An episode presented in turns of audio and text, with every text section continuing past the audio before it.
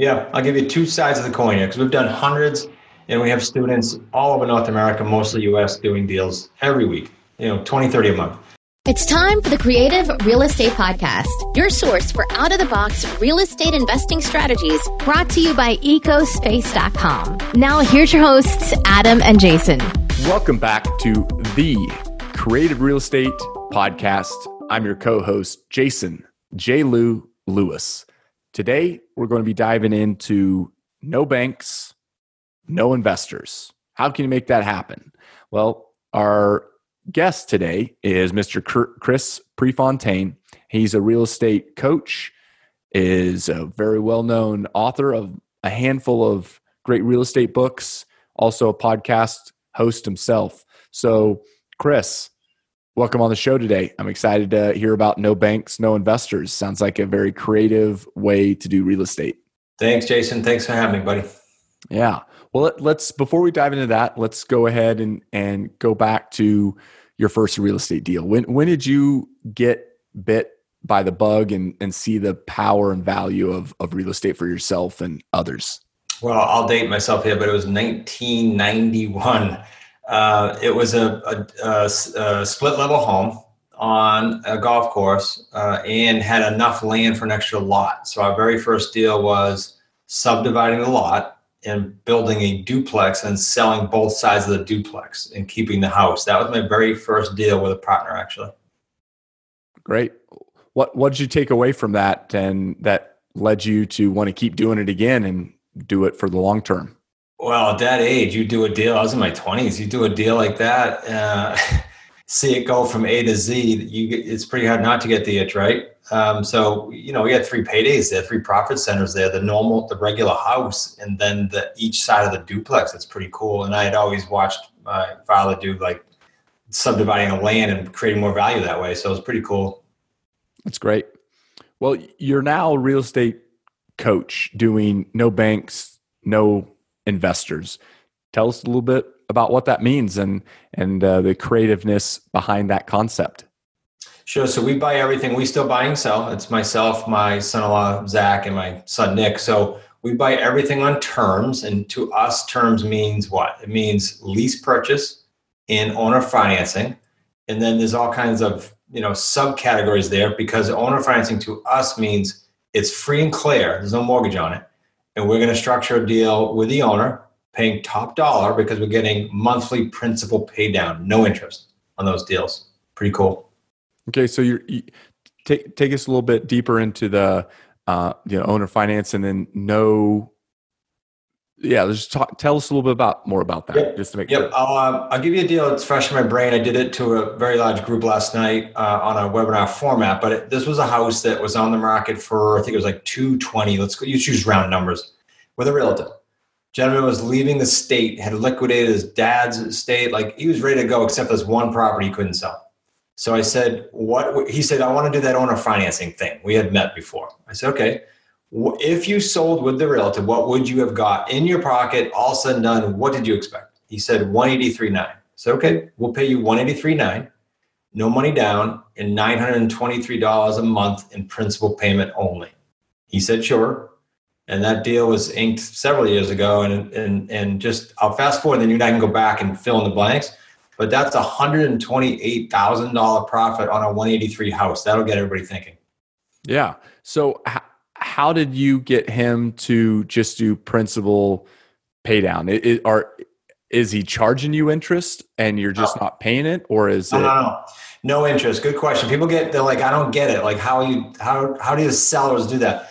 A lot of sellers want, especially they're free and clear. You know, if they needed money, they would have pulled it out, right? In theory. So a lot of them want their price, period. They just, they either want closure like this guy leaving the state and retiring. He's in good shape financially, just wanted someone to, take care of things. And if you can get them to their price ego wise and their estate planning wise, it doesn't, it almost doesn't matter the term or the payment. So although he's not getting a penny of interest, he gets his price. And that's what his goal was. What would you have said that a uh, a wholesaler or an investor cash buyer that sends out the letters, does the robo text, what would they have offered most likely off market two week cash close, no questions, what would they have offered on that house? Would you guess? I would think 60% of, uh, let's just use 200. I mean, they wouldn't have went over like 120 or something. I wouldn't think.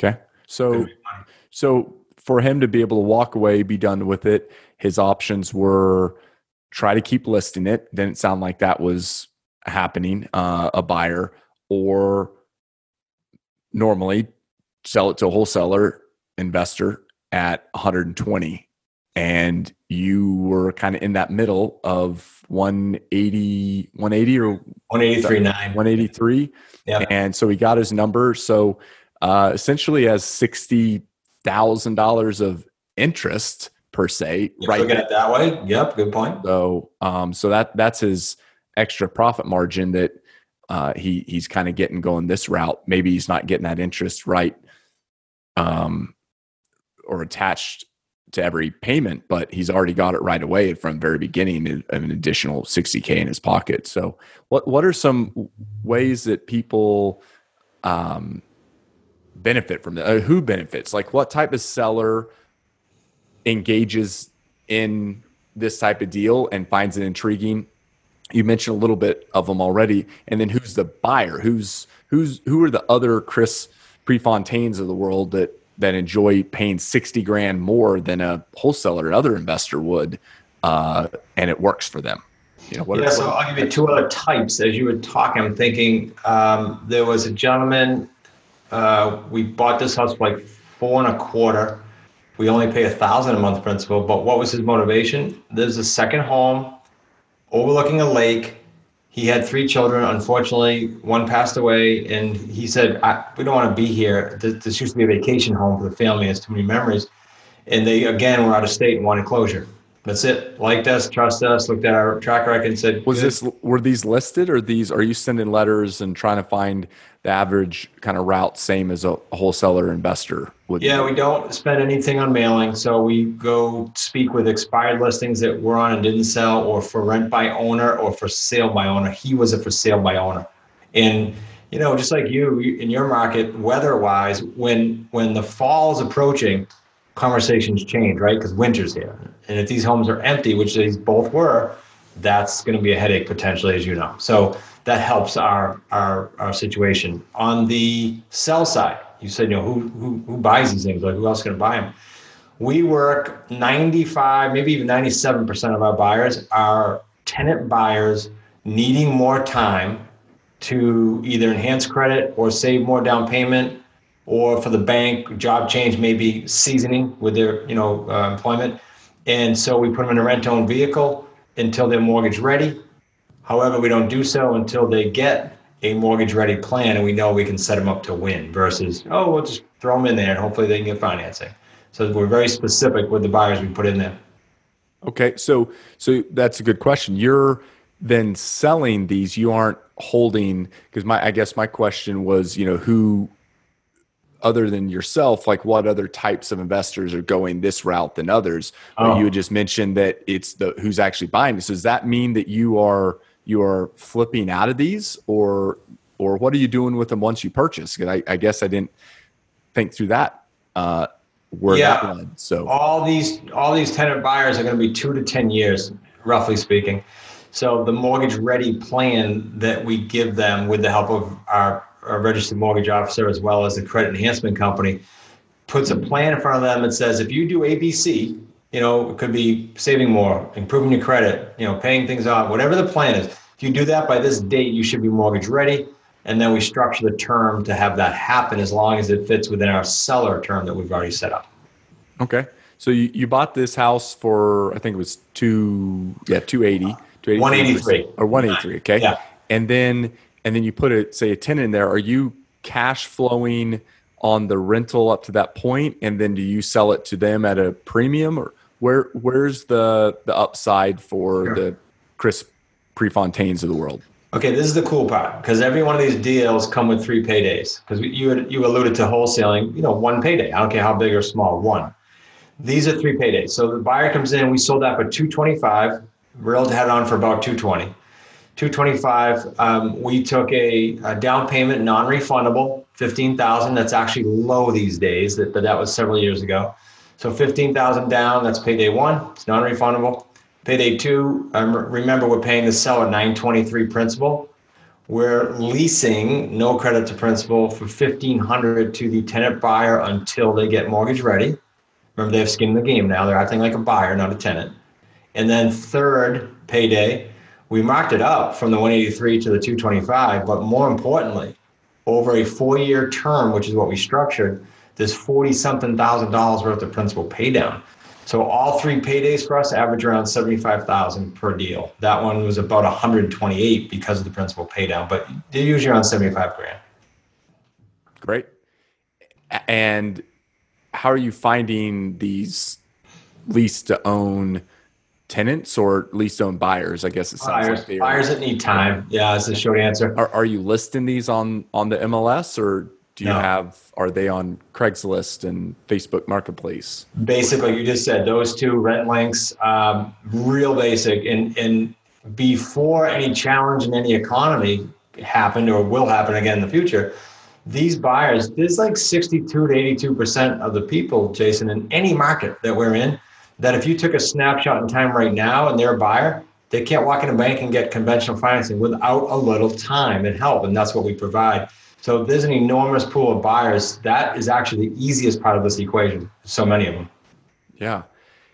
Any stats out there for the the data driven buyer or not buyer let's say investor because um, there is a buyer like you said there's multiple tiers going on here so I need yeah. to make sure i speak correctly the the investor um, that's it's more data driven versus emotional. Emotionally, it sounds like, wow, 75 grand. This is great. Sign me up. But for the one who's like, okay, what I need more data here. What what are some points like do you have uh, ratios of of the, them not paying rent or evictions or yeah. what's some I guess data around this to say, hey, this actually works based on this historical information? Yeah, I'll give you two sides of the coin here because we've done hundreds and we have students all over North America, mostly US, doing deals every week, you know, 20, 30 a month.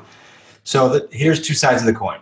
On the buyer side, when you follow our process and pre-vet the buyer and not get too over anxious to throw them in a house and end up with a glorified tenant, that's a headache. But if you have a real buyer in there that needs time, understands the system, two to five percent of the year uh, of the deals rather per year are going to fall out because of life events. It just happens. And the more time they're in the house, the more life can happen death, divorce, uh, relocation. I've had everything except for maybe someone winning the lottery and leaving, but everything else has happened to us. And on this, uh, on the selling side, I'll tell you the exact metrics to get these deals. It takes me speaking with 11 property property owners that are open to terms, 11 of them, to get an appointment and that can be virtual or in person, or uh, and 17 conversations will get me a signed contract and 25 conversations, 25 houses that I've talked to. By that time, I have a sale. So there's just three different metrics we use to kind of project our year. It's pretty predictable if you do the numbers and track it. Yeah, yeah, those KPIs mm-hmm. sound like you can definitely plug those in for this model and just know here sure. here's the numbers you got to hit and here's what you should end up getting. Uh, markets is there a better market, a not as good market, actually physically, and then actually like an economic market uh, to do these in? Yeah, I'll give you the ideal, and I'll tell you kind of you know ongoing what my thoughts are. So geographically, no, you can do these anywhere. I facetiously said I was on interview early, and, and they said, "Does this work for buildings?" I said, "It works for planes and cars. Like this is buying and selling on terms. People have done it since the late 1800s. So geographically, you can do this anywhere. We have you know 80 some odd people around the country doing deals in all kinds of strange markets and normal markets. Um, as far as uh, let's see, geographic was one, and what was the other one? Yeah, just uh, the economic market, you know. Ah, sorry. So, so if, if you said define your ideal market, Chris, I would tell you flat to uh, slightly increasing. That would be ideal. Um, the way we structured the business to be as recession resistant as possible. We can't say proof, but resistant. Uh, going into this, um, way back after the 08 crash, for that reason, is um, the longer term you structure on any deal, you are becoming resistant automatically to any changes in the cycles. So if I structure, for example, a 10 year owner financing deal with all principal paydown, I don't want to sound too crass, but I don't care what happens to the market. I really don't. It's, I have so much time. So the the economic piece is as long term as you can get. Now, if you've got a short term, can you renegotiate? Yep, I renegotiated six or eight deals this year, well before any change in economics, because it, it was a good thing for us. And the sellers got to know us and said, sure, like it's not difficult to renegotiate these deals the way they're written. And you're renegotiating with the seller on Yeah, mainly the seller with the term. Okay. Yeah. And that's to I'm guessing be more advantageous to to you at, at that time? Uh, us and the uh, buyer. Let's say uh, that deal I talked about earlier, four year deal. Let's say in year three, the buyer has a life event. It happens. And they say, I need more time. I have two choices. No, you're out of luck, which is awful morally and ethically. Or, well, let me let me check with my partner who is the seller or the holder of the note, technically, and see what I can do. And most of the time I can push the term out and call the buyer back and say, Good news, breathe, we got you covered we give you a little more time. And that's usually a win win win that way.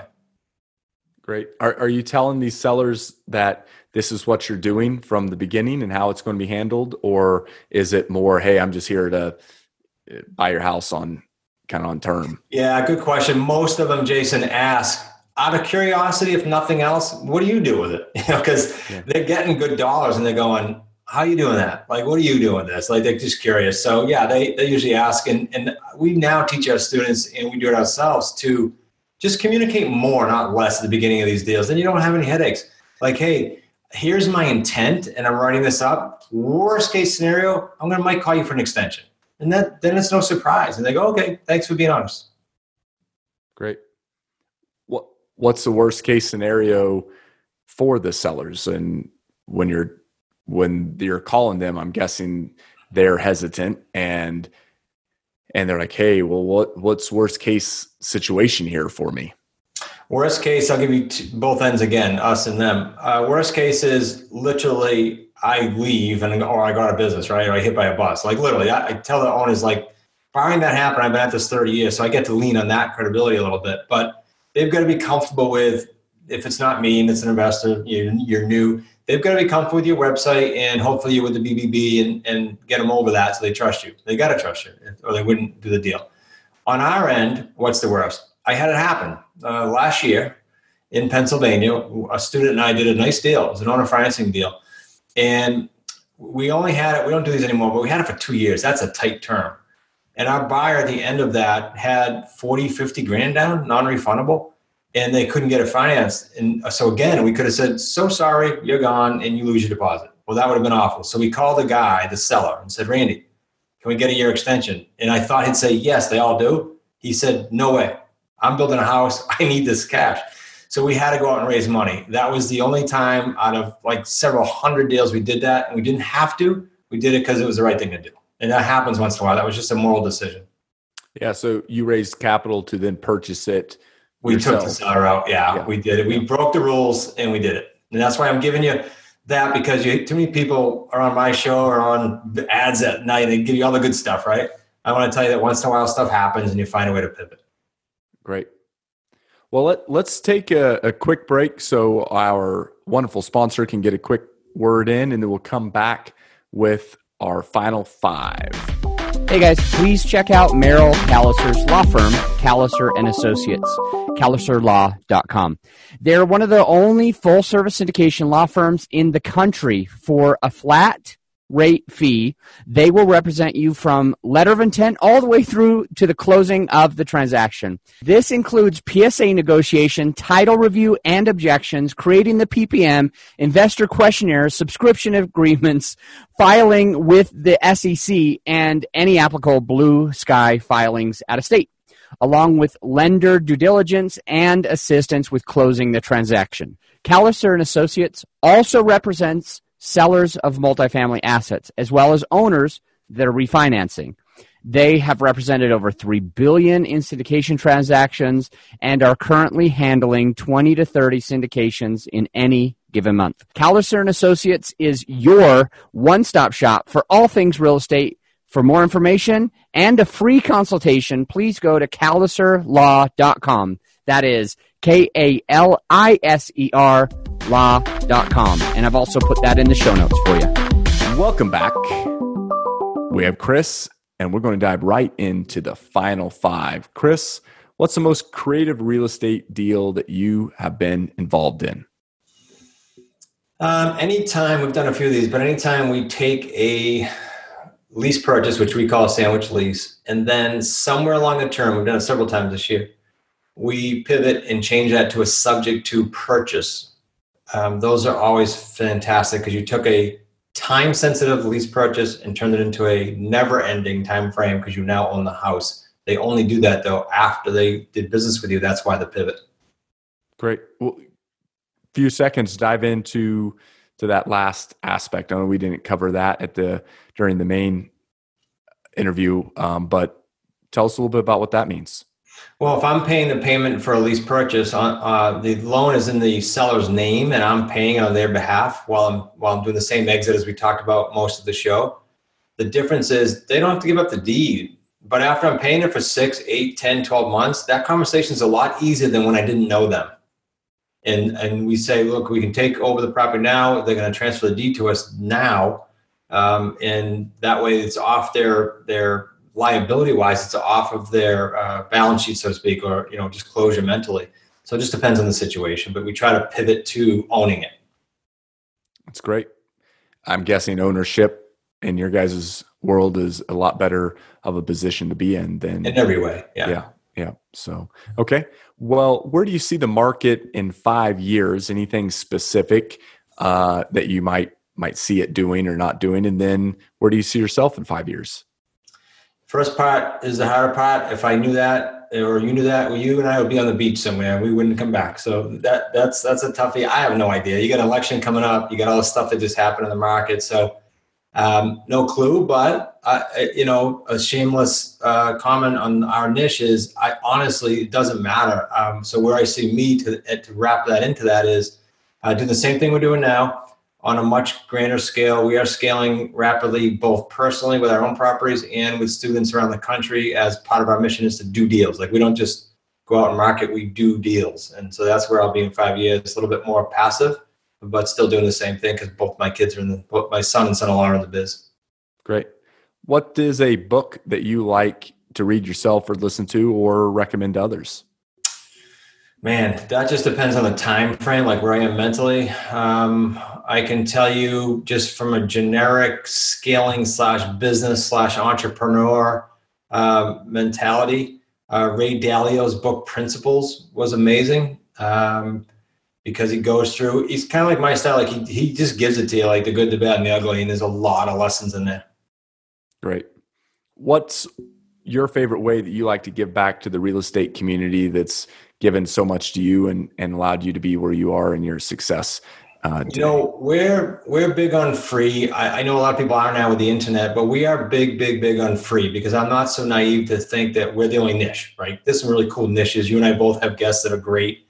So uh, dig I, i'm into digging into like our youtube channel has over a hundred deals that we've we've we just show you the good the bad and the ugly like here's how you do it and so we don't hold anything back um, i'd love to for your audience all they got to do is say they heard us on your show and i'll give them the book it's on amazon for like 20 something bucks but i'll give them the real estate on your terms book they just got to go to free s-r-e-c book.com and again just mention they heard us on the show and we'll get it out. We're not mailing physically now, uh, but we will get the audio and or electronic version out, and um, the book will follow when we can get back to the office. Great. Chris, what's the one way we'll also throw in the show notes uh, along with with the link to your book? Uh, what's the one way that people can reach out to you, and we'll we'll toss that in. Uh, best and most direct is just go to smartrealestatecoach.com. There's a contact button. There's a free webinar, and they can get us that way. That's great. Well, Chris, it's it's been an absolute pleasure. We we hear a lot of creative real estate activities and deals and opportunities here on our show. Hence, why we're called the Creative Real Estate Podcast. And and this is definitely one of the ones that that intrigue people. That's a little more. It's simple, but yet you got to dive into a little bit, and it's some cool creative ways that people can, as you said, have no bank and have no investors and still be able to get into the real estate game. So I appreciate you coming on today and, and sharing some of your wisdom. My pleasure. Thanks for having me. Excellent. All right. As always, my friend, until next time, think outside the box.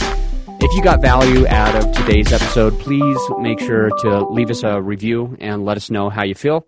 Um, Jason and I are very, very grateful to have you as a loyal listener and to have you keep coming back and back and back. I want to remind you that Kaliser and Associates, they can help you literally from the very beginning to the very end of all of your apartment investing transactions. So great resource for you, kaliserlaw.com. And if you do want to check out my brand new YouTube channel, it's apartmentinvestingshow.com. I hope to see you there.